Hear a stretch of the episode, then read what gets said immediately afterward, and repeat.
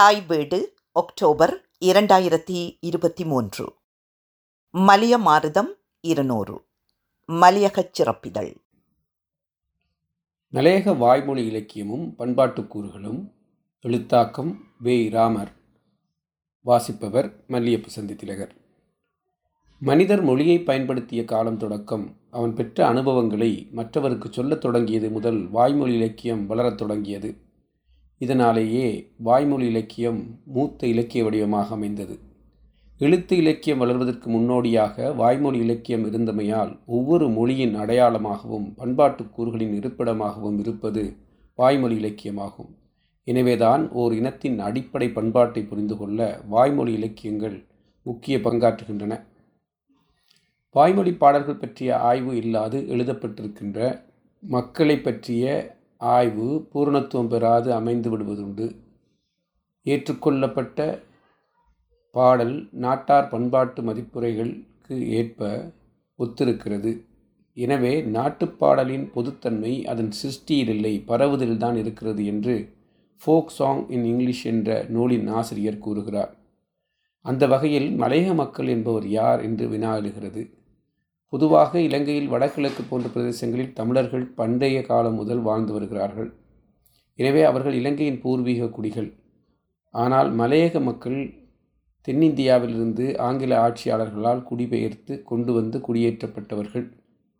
அவர்கள் தமிழ்நாட்டு மக்களோடு பிறப்பியல் ரீதியான கலாச்சார ரீதியான தொடர்பினை பேணி வந்த போதும் வாழ்வியல் முறையில் அவர்களை விட வேறுபட்டவர்கள்.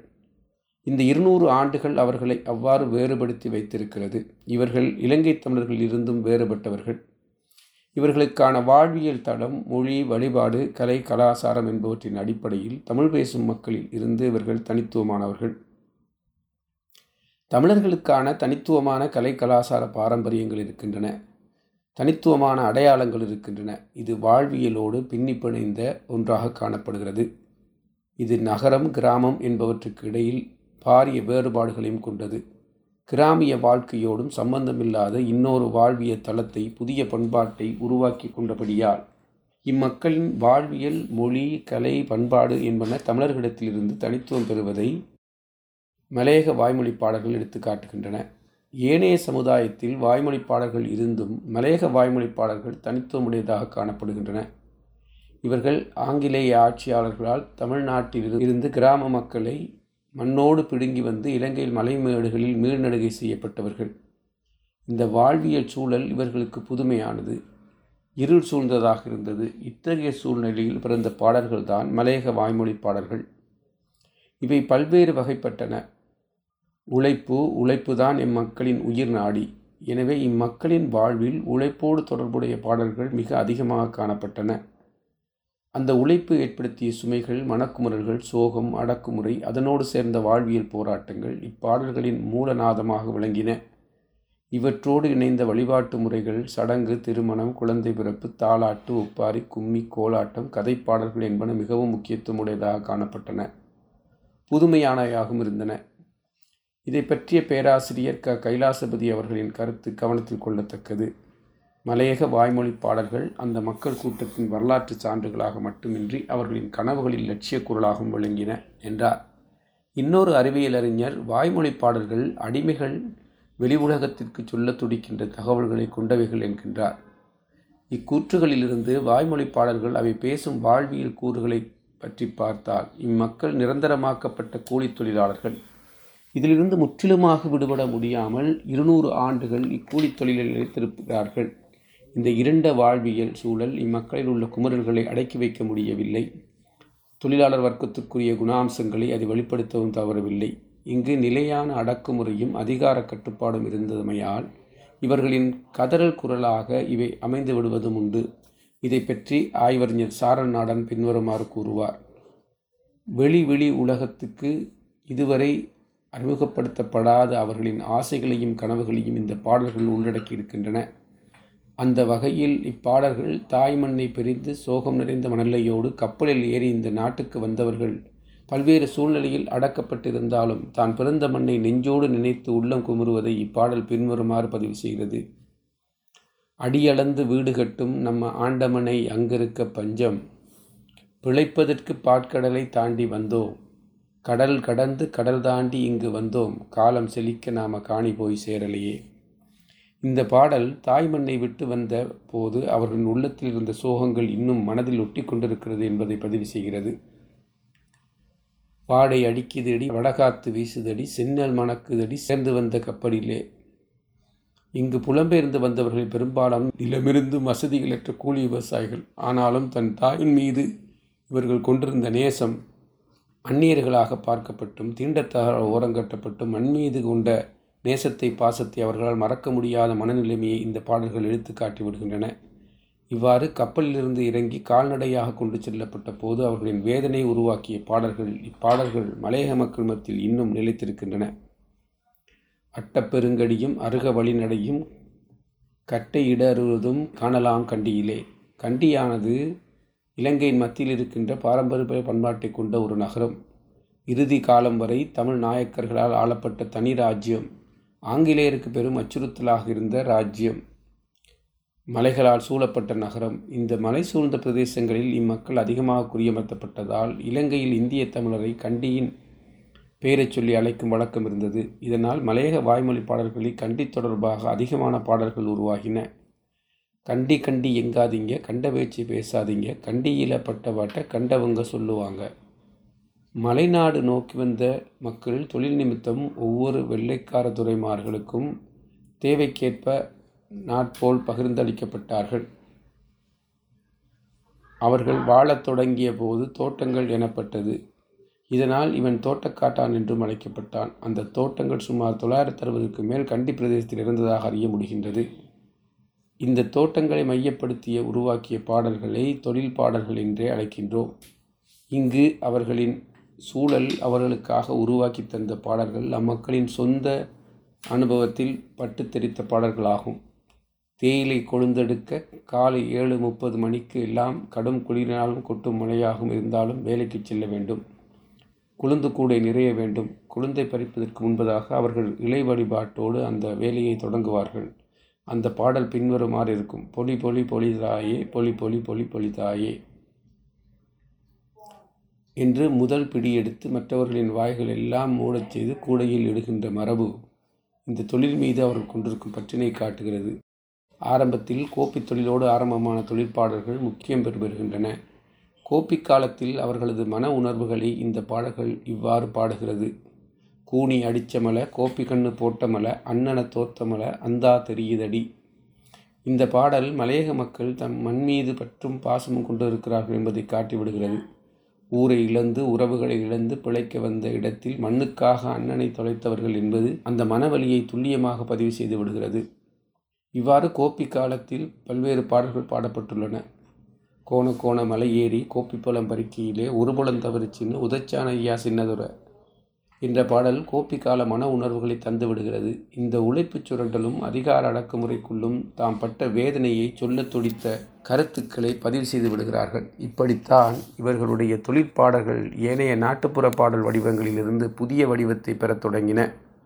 கோப்பி காலம் நிறைவடைய தேயிலை காலம் வருகின்ற போது ஸ்டோரும் கட்டியாச்சு, இன்ஜினியரும் பூட்டியாச்சு, இளவட்டம் பெண்ணுங்களா இலபொறுக்க வந்துடுங்க, கவ்வாத்து காரப்பையா, கத்தி வெட்டும் பாத்திமன்னா, கத்தி என்ன மின்னுறது, உங்கள் கவ்வாத்தென்ன பிந்துறது, வெட்டுனாலும் வெட்டு வேண்டி, மேசை வெட்டு வெட்டு வேண்டி, உண்மையில கண் இருந்தால் 1-2 வெட்டு வேண்டி, 300 ஆளுக்குள்ளே முள்ளு குத்து என் சாமி, முள்ளு 2 கண்ணுக்குள்ளே உங்கள் மொழிகை 2 என் மேலே போன்ற பாடல்கள் தொழிலோடு சேர்ந்த உணர்வுகளையும் அவர்களுக்கிடையே நடைபெறுகின்ற இணக்கமான வாழ்வியல் கூறுகளையும் எடுத்து காட்டுகின்றன.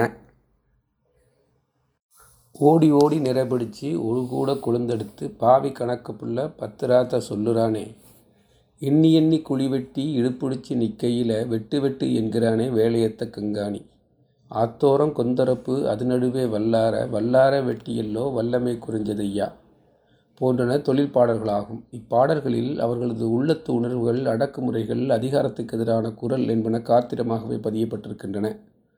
தொழிலாளி வர்க்கம் எத்தனை அடக்குமுறைகள் இருந்தாலும் அதற்குரிய போராட்ட குணாம்சங்களை அவர்கள் ஏதாவது ஒரு வழியில் வெளிப்படுத்தி விடுவார்கள். அந்த போராட்ட குணாம்சம் கொண்ட எதிர்ப்பு உணர்வுகளையும் இந்த நாட்டார் பாடல்களில் பதிவு செய்திருப்பது இங்கு குறிப்பிடத்தக்கது.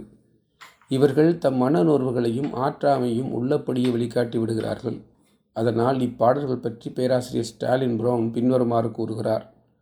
இந்த வாய்மொழி பாடல்கள் நீர்ச்சுனைகள் போன்றவைகள். ஐயமும் ஆயாசமும் ஏற்படுகின்ற போது இம்மக்கள் இவைகளில் மூழ்கி புத்துணர்வு பெறுகின்றனர். இவை சமுதாய உணர்வுகளை கைகாட்டி சின்னங்களாக காட்டக்கூடியவை. தொழில் பாடல்களை ஆராய்ந்த டாக்டர் சு. சண்முகசுந்தரம் தொழில் பாடல்களில் தொழிலுக்கு அடுத்த நிலையில் காதல் இடம்பெறுவது உண்டு. காதல் உணர்வுகள் அவர்களது களைப்பை எளிதில் போக்கிவிடுகின்றன. அத்தோடு மனதில் உற்சாகத்தையும் உத்வேகத்தையும் எழுப்பிவிடுகின்றன என்றார். 5 மணியாச்சு, ஐயா வர நேரமாச்சு, கொஞ்சு விளையாடாதீங்க கொழுகார கங்காணி, கொந்தரப்புக்கார குட்டி கொழுந்தெடுக்கும் சின்ன குட்டி, குந்தரப்பு கண்டவுடன் கொழுந்தெடுக்க கூடலையே. இவ்வாறு மனதுக்குள் அடைத்து கிடக்கும் காதல் உணர்வுகளை தனது தொழில்பாளர்களோடு இணைத்து பாடுகின்ற போது அவர்களின் உடல் களைப்பை மறந்து உள்ளம் குதூகலிப்பதாக அமைந்து விடுகிறது. அதேபோல் இவை வேதனைகளுக்கு வடிகாலாகியும் அமைந்து விடுகிறது. இந்த தொழில்பாடல்களில் இன்னும் ஒரு அம்சம் யாதெனில் கொடுமைகளுக்கு எதிராக போராட்டம் செய்யும் குணப்பண்புகளாகும். நேரடியாக எதிர்த்து குரல் கொடுக்க முடியாத போது தனது கோபத்தையும் ஆத்திரத்தையும் பாடல் வடிவங்களில் வெளியிட்டு விடுகின்றனர். அந்தனா தோட்டம் என்று ஆசையத்தான் நான் வந்தேன், உரம் மூட்ட தூக்கச் சொல்லி உதச்சாரே கண்டா கையா, கல்லாறு தோட்டத்தில் கண்ட கையர் பொல்லாதவன், ரப்பர் மரமானேன், 4 பக்கம் வாதுமானேன், வரிக்க விறகுமானேன், இங்கிலீஷுக்காரனுக்கு ஏறி போக காருமானேன் போன்ற பாடல்கள் துறைமார்களின் தந்திரங்களையும் கங்காணி கண்டக்கையா ஆகியோரின் அதிகாரத்தையும் எதிர்த்து நிற்பதாக அமைந்து விடுகின்றன. அதேபோல இந்த மக்களோடு நேரடியாக தொடர்புபடுகின்ற கங்காணிமார்களின் முக்கியத்துவத்தை விளக்கும் பாடல்கள் தொழில் பாடல்களில் மிக அதிகமாகவே இடம்பெற்று விடுகின்றன. இவர்கள் மக்களின் பால் உழைப்போடு உடலையும் சுரண்டி வாழ்ந்தார்கள் என்பதற்கு இந்த பாட்டு மிக முக்கியத்துவம் உடையதாக கருதப்படுகிறது. மானு வேட்டையும் ஆடிக்கொண்டு, மயிலு வேட்டையும் ஆடிக்கொண்டு, கொக்கு வேட்டையாடிக்கொண்டு குமரி வேட்டையாடுவாராம். இவைகளெல்லாம் மக்கள் இந்த வாழ்வில் முறையோடுபட்ட துன்பங்கள், துயரங்கள், அடக்குமுறைகள் இவைக்குள்ளேயே தங்கள் வாழ்வியலை தேடிக்கொண்டவர்கள். அந்த வாழ்வியல் பின்புலத்தில்தான் மலையக மக்களின் இருப்பியல் பண்பாட்டு கூறுகளும் தங்கியிருக்கின்றன. தங்களுக்கான ஒரு தொழில்நிலத்தை, தொழில் வளத்தை உருவாக்கி கொண்டதன் பின்னர் அந்த மண்ணிலே அவர்கள் தங்களுக்கான வாழ்வியலை அமைத்து கொண்டார்கள். ஏற்கனவே குறிப்பிட்டதை போல மக்கள் நகரத்திலிருந்து வேறுபட்டவர்கள், கிராமத்திலிருந்தும் வேறுபட்டவர்கள். கடந்த 200 வருடங்களில் புதிய வாழ்வியல் தளத்தை உருவாக்கி அதற்குள்ளாகவே மூழ்கி முத்தெடுத்தவர்கள் என்பதை இந்த தொழிற்பாடல்கள் எமக்கு நன்றாக எடுத்து காட்டி நிற்கின்றன. 1946ஆம் ஆண்டு கங்காணி முறையை ஒழிப்பதற்கான சட்டம் ஏற்றுக்கொள்ளப்பட்டதை அடுத்து பிரியங்கங்காணி முறை ஒழிக்கப்பட்டது.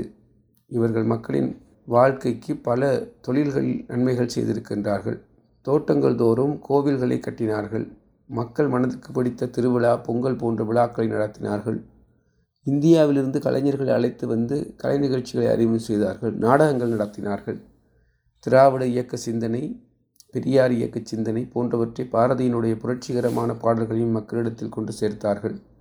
எனவே இவர்கள் ஒரு வழியில் தங்களுக்குரிய பணியை செய்த அதே வேளை இந்திய மரபோடு சாதி முறையை பேணிக்கொள்வதிலும் கவனமாக இருந்தார்கள். இவர்களே பிற்காலத்தில் நகர முதலாளிகளாக வளர்ந்து இந்த சமுதாய இருப்புக்கு பங்களிப்பு செய்தார்கள். ஆனால் தங்களுக்கு லாபம் தரக்கூடிய ஒரு விடயத்துக்கு முட்டுக்கட்டையாக அவர்கள் இருந்ததில்லை.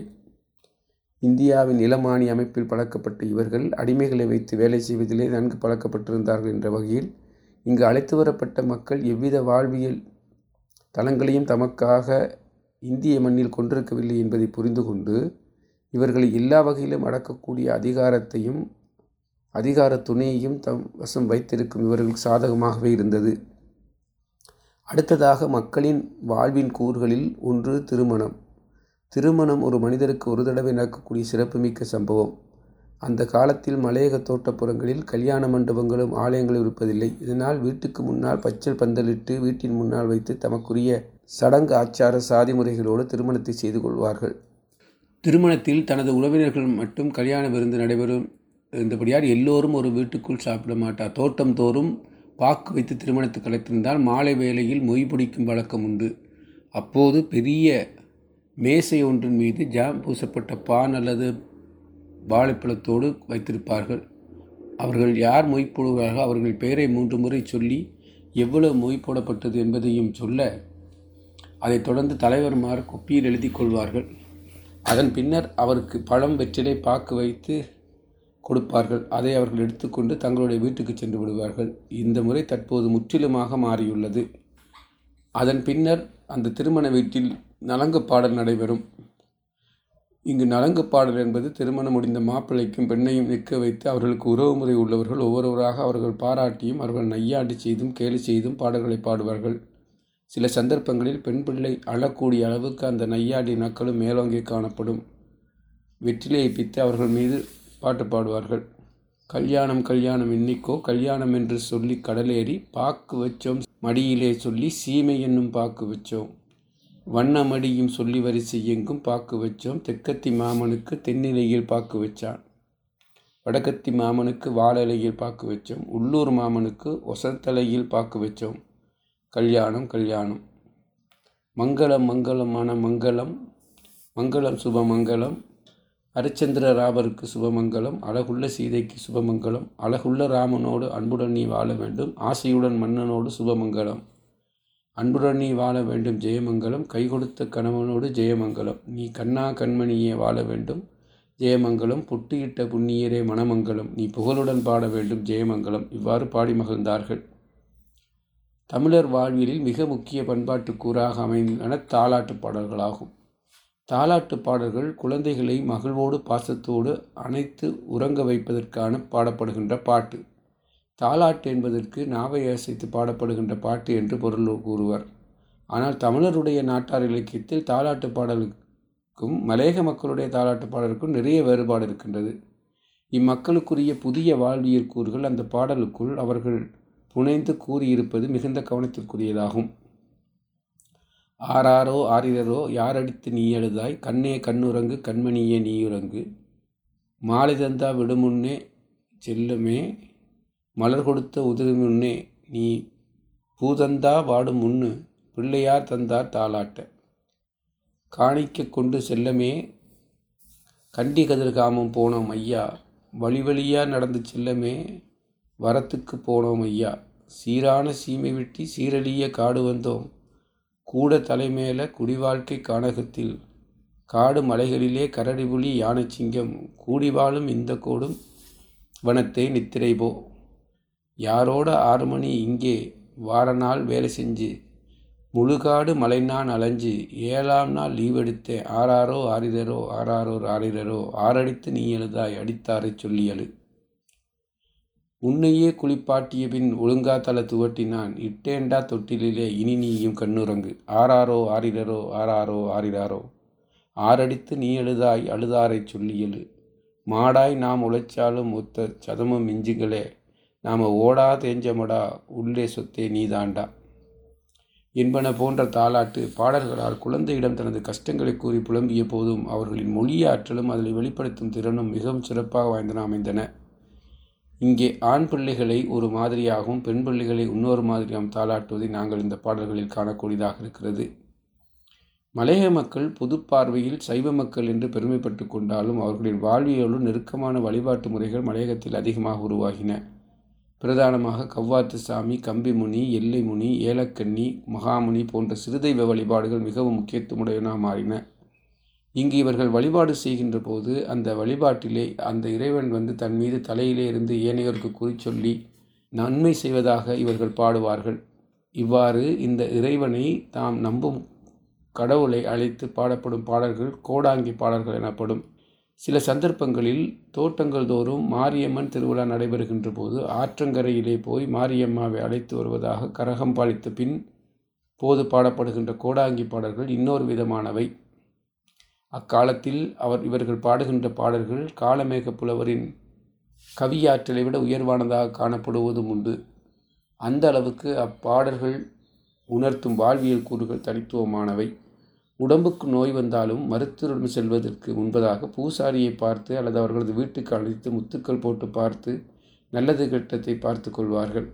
அவர்கள் தரும் நம்பிக்கை மருந்து அநேக நோய்களை குணமாக்கி விடுவதுண்டு. எனவே மக்களின் வாழ்வியலை ஆராய்ந்து பார்த்தால் இவர்களின் தனித்துவமான வாழ்வியல் முறையை அறிந்து கொள்ளக்கூடியதாக இருக்கும். தாய் மகமாயி குறை தீர்க்கும் எந்தாயி கும்பிக்காயுதுங்கே உன் குழந்தை குரல் கேட்கலையா? கும்பிட்டு அழைத்திருப்ப என் குறை தீர்க்க வாருமம்மா. இவற்றோடு மலையகத்தின் ஒப்பாரி பாடல்கள் மிக பிரபல்யமானவை. ஒப்பாரி பாடல்களை ஆராய்ந்தவர்கள் அதன் அடிநிலை மக்களிலிருந்து மிகவும் செல்வாக்கு பெற்று வந்ததாக கூறுவர். ஒப்புக்கு அழுதல் என்ற பொருளில் இதற்கு விளக்கம் கொடுத்தார்கள். அப்படி கொடுக்கப்பட்டாலும் இது வாழ்க்கையில் ஒரு கூறாக இன்னும் பின்பற்றப்பட்டு வருவது குறிப்பிடத்தக்கது. குலக்குறி மரபியல் ஆய்வு முறைகள் இதை ஒப்பிட்டு ஆராய்ந்தாலும் உழைக்கும் வர்க்கத்தின் உண்மையான வரலாற்று பின்னணியை, அவர்களுடைய துன்பத்தை, மனத்துயரத்தை நன்கு அறிந்து கொள்ளக்கூடியதாக இருக்கும். ஆனால் மரணம் என்பது எல்லோருக்கும் நிச்சயிக்கப்பட்டது. ஆனால் அது எப்போது நடக்கும் என்று தீர்மானிக்கப்படுவதில்லை. எதிர்பாராத வேளையில் ஒருவர் இறப்பு பாரிய துன்பத்தை மேலே தந்து விடுகிறது. ஆனால் மலையக மக்களின் வாழ்வில் இது வேறு விதமாக அமைந்து விடுகிறது. தாய்நாட்டை பிரிந்த சோகம், உறவினர்கள் பிரிந்த துயரம், அடக்குமுறையும் ஒடுக்குமுறையும் தன்னை கட்டி போட்டிருந்த சூழலில் மனதுக்கு ஆறுதலாகவும் துயரத்தை தழுவிக்கொள்வதற்கான ஒரு வடிகாலாகவும் அழுகை அமைந்து விடுவதனால் மலையக ஒப்பாரி பாடல்கள் தங்கள் மனத்துயரத்தை வெளிப்படுத்தும் பாடல்களாக அமைந்து விடுவதுண்டு. இதனால் தான் இது வாழ்வியலில் ஒரு கூறாக அமைந்து விடுகிறது. இந்த ஒப்பாரி பாடல்களும் ஆளுக்கால் பிரதேசத்துக்கு பிரதேசம் வேறுபட்ட தன்மை கொண்டு அமைந்து விடுகிறது. கணவன் இறந்த போது பாடுவதும், மனைவி இறந்ததன் பின் பாடுவதும், பிள்ளைகளுக்காக பாடுவதும், மூத்தோருக்காக பாடுவதும் இங்கு முக்கியத்துவமானவை. எனவே மலையக வாய்மொழி இலக்கியங்களில் ஒப்பாரி பாடல்கள் தனித்துவமான ஒரு வாழ்வியல் ஊரினை பதிவு செய்து வருகின்றன. மடியில் கிளி வளர்த்து மலையோரம் மேயவிட்ட மலையோரம் மேஞ்சகிளி மடிவந்து சேரலியே, மடியிலே கிளி வளர்த்து மதியோர ஓரம் விட்டு வச்சு மதிலோரம் விட்ட கிளி மாயமாய் மறைந்ததடா என்று பிள்ளையை தொலைத்த தாய் பாடுவது மனத்துயரை வெளிப்படுத்தி நிற்கிறது. மலை மேலே நின்றுக்கிட்டு மனக்குறையை சொன்னாலே மலையும் உருகாதோ மனமுருகி சாயாதோ, புத்து மேலே நின்று பொண்ணு கோர சொன்னாலே பொண்ணு மனம் உருகாதோ பூமரமும் சாயாதோ போன்ற ஒப்பாரி பாடல்கள் ஆயிரக்கணக்காக குவிந்து கிடக்கின்றன. இவை ஒவ்வொன்றுக்கும் ஒவ்வொரு விதமாகவும் ஒவ்வொரு எண்ணங்களின் வெளிப்பாடாகவும் அமைந்து கிடக்கின்றன. இவற்றை தனித்தொகுப்பாக வெளியிடக்கூடிய அளவுக்கு மிகவும் உணர்வுமிக்க கவிதைகளாக, விரும்பி மயக்கத்தக்க இலக்கியமாக இவை பாமர மக்களின் வாய்களிலே இன்னும் புதைந்து கிடக்கின்றன. மலையக வாய்மொழி இலக்கியங்களில் இன்னொரு பண்பாட்டு கூறாக அமைந்துள்ளது கும்மி பாடல்கள். இவை தமிழக மண்ணிலிருந்து எடுத்துக்கொண்டு வரப்பட்டிருந்தாலும் இந்திய மண்ணின் மரபோடு கும்மி பாடல் வடிவங்களை பல்வேறு கவிஞர்கள் பயன்படுத்தியிருந்தாலும் மலையக மக்கள் எவ்வாறு இவற்றை பயன்படுத்தி இருக்கிறார்கள் என்பதுதான் இந்த ஆய்வுக்குரிய விடயமாகிறது. தன்னுடைய வாழ்வியல் சூழலுக்கு ஏற்ற வகையில் அவை தமக்காக அமைத்து கொண்டமை முக்கியமாகிறது. திண்ணைய கூட்டுங்கடி, தேர்வு திண்ணைய கூட்டுங்கடி, நம்ம கங்காணி சாஞ்சிதிருக்கிற சருகை திண்ணைய கூட்டுங்கடி, பாகை படர்ந்த பாருங்கடி அது பக்தி படர்ந்ததை பாருங்கடி, பாகை விதை போல நம்மைய கங்காணி பல்லு வரிசைய பாருங்கடி போன்ற கும்மி பாடல்கள் மலையக பெண்கள் தோட்ட திருவிழா காலங்களில் குழுமி இருந்து கும்மி அடிப்பார்கள். அப்போது அந்த ஊர் கங்காணி, கணக்கப்பிள்ளை போன்றவர்களை மரியாதை நிமித்தம் அழைத்து வருகின்ற போது அவர்களுக்காக பாடுகின்ற பாடல் மரபுகளும் உண்டு. கோயிலிலே வீற்றிருக்கின்ற அம்மனை பற்றி கும்மி அடித்து பாடல் பாடுகின்ற மரபும் இன்று வரை காணப்படுகிறது. மலையகத்தில் கோலாட்ட பாடல்கள் தற்போது அரிதாக காணப்படுகின்றன, அல்லது அந்த பாடல்கள் தற்போது தேடி எடுக்க முடியாத நிலையும் காணப்படுகின்றது. தற்போது கோலாட்டம், தப்பு அல்லது இசைக்கருவிகளை இசைக்கப்படுகின்ற அந்த இசைக்கேற்ப கோலால் அடித்து ஆடுகின்ற ஆட்டம் மரபுகள் காணப்படுகின்றன. கோலாட்டத்துக்காக விசேடமாக படிக்கப்பட்ட பாடல்கள் கதிர்காமத்தில் முருகனுக்காக ஆடுகின்ற குழுவினர்கள் அங்கு திருவிழா காலங்களில் சென்று பாடுகின்ற போது கோலாட்ட பாடல்களையும் பாடி கோலாட்டம் அடித்து அந்த திருவிழா களத்தை சிறப்பித்திருக்கிறார்கள். அத்தகைய பாடல்கள் எங்களுக்கு கிடைக்காமல் இருப்பது ஒரு முக்கியமான குறைபாடாகும். கலைகள் பொதுவாக ஓர் இனத்தில் அடையாளமாகவும் தேசிய பண்பாட்டை கட்டியெழுப்பதற்கான மூலமாகவும் திகழ்கின்றன. மலையக பாரம்பரிய கலைகள் பெரும்பாலானவை இந்திய விளைநிலத்தில் இருந்து கொண்டு வந்தவை. இங்கு மக்கள் வறுமையோடு வாழ்ந்தாலும் தமது வாழ்முறையை தமது உயிரோடு உடலோடு சுமந்து வந்தார்கள். இந்த நாட்டுப்புற கலைகளில் மிக முக்கியத்துவம் உடைய கலையாக மலையகத்தில் இன்று வரையும் பேணி பாதுகாக்கப்பட்டு வருகின்ற கலையாக திகழ்வது காமன் கூத்தாகும். காமன் கூத்து ஒவ்வொரு வருடமும் மாசி மாதத்து 3ஆம் பிறையிலேயே தொடங்கி 30 நாட்கள் தோட்டங்கள் தோறும் ஆடப்படும். அவ்வாறு ஆடப்படுகின்ற தென்னிந்திய மரபுக்கு உரிய காமன் கூத்து மரபிலிருந்து முற்றிலும் வேறுபட்ட ஒன்றாக இங்கு காணப்படுகிறது. அங்கு எரிந்த கட்சி எரியாத கட்சி என்ற நிலையில் இருந்து பாட இங்கு மன்மதன் சில சிவத்தை அழிப்பதாகவும், சிவனுடைய தவத்தை அழித்த மன்மதன் சிவன் கொன்று விடுவதாகவும், அதன் பின்னர் சிவனை எதிர்த்த ரதி போராடுகின்ற முறையிலே இந்த பாட்டு குத்துமுறை அமைந்திருக்கும். அப்போது சிவபெருமான் தன்னுடைய மகளான ரதியின் மனநிலையை புரிந்து மன்மதனை உயிர்ப்பித்துக் கொடுப்பதாக இந்த பாடல்கள் அமைந்திருக்கிறது. இதிலே வருகின்ற பாத்திரங்கள் இங்கே ஆடப்படுகின்ற முறையாக என்பன இந்திய மரபிலிருந்து முற்றிலும் வேறுபட்டது.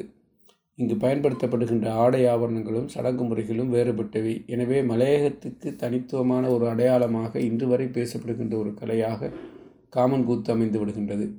காமன் கூத்தை போன்றே இங்கு அர்ச்சுனன் தபசு, பொன்னர் சங்கர் போன்ற கூத்துங்கள் பிரபலமாக ஆடப்பட்டாலும் ஓரு இடங்களில் கங்கை அம்மன் கூத்தை, காட்டேரி அம்மன் கதை, நல்ல தங்கால் கதை, பவளக்கொடி போன்ற கூத்து வகைகளும் ஆடப்படுகின்றன. இவை ஒவ்வொன்றும் ஒவ்வொரு விதமாக ஒவ்வொரு இடங்களில் நடைபெறுகின்றன. இக்கலைகளின் ஊடாக மக்களுடைய கூட்டு வாழ்க்கை சிதறாமல் இருப்பதற்கும் அவர்களுடைய உணர்வுகள் வெளிப்படுத்துவதற்கும் இக்கலையே மிக முக்கியமாக இருப்பதோடு மலையக மக்கள் இலங்கையில் தனித்துவமான தேசிய இனம், அவர்களுடைய அடையாளம் தனித்துவமானது என்பதை மிக நுட்பமாக இக்கலைகள் உணர்த்தி காட்டுகின்றன. அதனால்தான் மலையக கலைகள் பற்றி ஆராய்ந்த காரை சுந்தரம் பிள்ளை வடகிழக்கில் இருக்கின்ற நாட்டுக்கூத்து வரம்பிலிருந்து மலையக நாட்டுக்கூத்து முற்றிலும் வேறுபட்டது என்பதை பதிவு செய்கிறார். அண்மைக்காலமாக மலையக நாட்டார் கலைகள் பல்கலைக்கழகங்களில் ஆய்வுப்பொருளாக மாறியிருப்பதும் இங்கு குறிப்பிடத்தக்கது. ஒட்டுமொத்தமாக இந்த மலையக நாட்டார் கலைகள் இந்திய மரபிலிருந்து இங்கு வந்திருந்தாலும் கூட இலங்கை மண்ணில் அது தனித்துவமான ஒரு இடத்தை பெற்று கொண்டிருப்பது இந்த வாழ்வியல் சூழலில் அந்த மக்கள் தனக்கு ஏற்ற வகையில் மாற்றிக்கொண்டமையாகும். முடிவுரையாக தொகுத்து நோக்குகின்ற போது மலையக வாய்மொழி இலக்கியம் மலையக மக்களின் வாழ்வியல் பண்பாட்டை மிக நுட்பமாக பதிவு செய்திருக்கின்றது. மலையக மக்களின் ஆடைகள், அவர்களுடைய உணவு முறைகள், அவருடைய திருமணச் சடங்குகள், பண்பாடுகள், கலைகள், குழந்தை பிறப்பு, திருமணம் போன்ற அனைத்திலும் இது தன்னுடைய செல்வாக்கை செலுத்தியிருக்கின்றது. இதன் காரணத்தினால் மலையக மக்கள் பற்றிய ஆய்வுகளில் தவிர்க்க முடியாத இடத்தை வாய்மொழி பாடல்கள் பெற்றுக்கொள்கின்றன. மக்களின் வாழ்வியல் கூறுகள் என்கின்ற போது சடங்குகள், சம்பிரதாயங்கள், பழக்க வழங்குகள் என்பவற்றை இப்போராட்டங்கள் பதிவு செய்திருப்பதால் இவை முக்கியத்துவம் பெறுகின்றன. அந்த வகையில் உலக மக்களுடைய வாழ்வியல் பண்பாடுகளோடு ஏனைய சமூக பண்பாட்டிலிருந்து முற்றிலுமாக வேறுபாடு உடையனவாக காணப்படுகின்றன. மலையக வாய்மொழி பாடல்கள் இவை அனைத்தையும் உருவாக்கி தந்தன. மலையக மக்களினுடைய உழைப்புச் சூழல் சுமார் 200 ஆண்டுகள் வரலாற்றில் தன்னுடைய இருப்புக்கான அடித்தளத்தை நிரந்தரமாக பதிவு செய்வதற்கும் இவர்கள் முற்பட்ட போது இத்தகைய ஒரு சூழலை அவர்கள் ஏற்படுத்தி கொண்டுள்ளார்கள். ஆனால் இந்த நாட்டார் பாடல்களுக்கு பின்னால் வந்த நாட்டுப்புற பாடல்கள் நாங்கள் எடுத்து ஆராய்ந்தால் அவை அரசியல் அடாவடித்தனங்களுக்கு உட்பட்டு பாதிக்கப்பட்ட 1950களின் பின்வந்த பாடல்கள் முழுமையாக அரசியல் பேசக்கூடிய வகையில் அமைந்திருக்கின்றன. வண்டாவின் ஆட்சியிலே பட்டினியில் வாடலானோம், அதை நினைத்து பார்க்கையிலே நெஞ்சம் பதை பதிலைத்து துடிக்குதடி தங்கமே தங்கம், அரசியல் மாவு இல்லையே தங்கமே தங்கம், நமக்கு ஆட்டோ மாவும் பஞ்சமாச்சு தங்கமே தங்கம், ஒரு ராத்தல் பானுக்குத்தான் தங்கமே தங்கம், ஓடியாடி அலைஞ்சோமே தங்கமே தங்கம், தட்டுமுட்டு சாமானெல்லாம் தங்கமே தங்கம், தவிடுபொடி ஆச்சுதடி தங்கமே தங்கம். இவ்வாறு மலையக வாய்மொழி பாடல்கள் பல்வேறு சந்தர்ப்பங்களில் பல்வேறு சூழ்நிலைக்கேற்ற வகையில் பாடப்பட்டு வந்திருக்கின்றன. 60-70களின் பின்னர் வந்த வீதி பாடல்கள் மக்களுடைய அரசியல் அரங்கத்துக்கு மிக முக்கியமான விமர்சனமாக அமைந்திருக்கின்றன. அதேபோல நாடக பாடல்கள், கோமாளி பாடல்கள், பபூன் பாடல்கள் என்பன அனைத்தும் இந்த மக்களுடைய வாழ்க்கை கூறுகளை ஏதோ ஒரு வகையில் பதிவு செய்து கொண்டிருக்கின்றன. காரணத்தினால் மலையக வாய்மொழி இலக்கியம் மலையக மக்களின் வாழ்வியல் பண்பாட்டு கூறுக்கு ஒரு அச்சாணியாக திகழ்கின்றது என்பதில் ஐயமில்லை. நன்றி.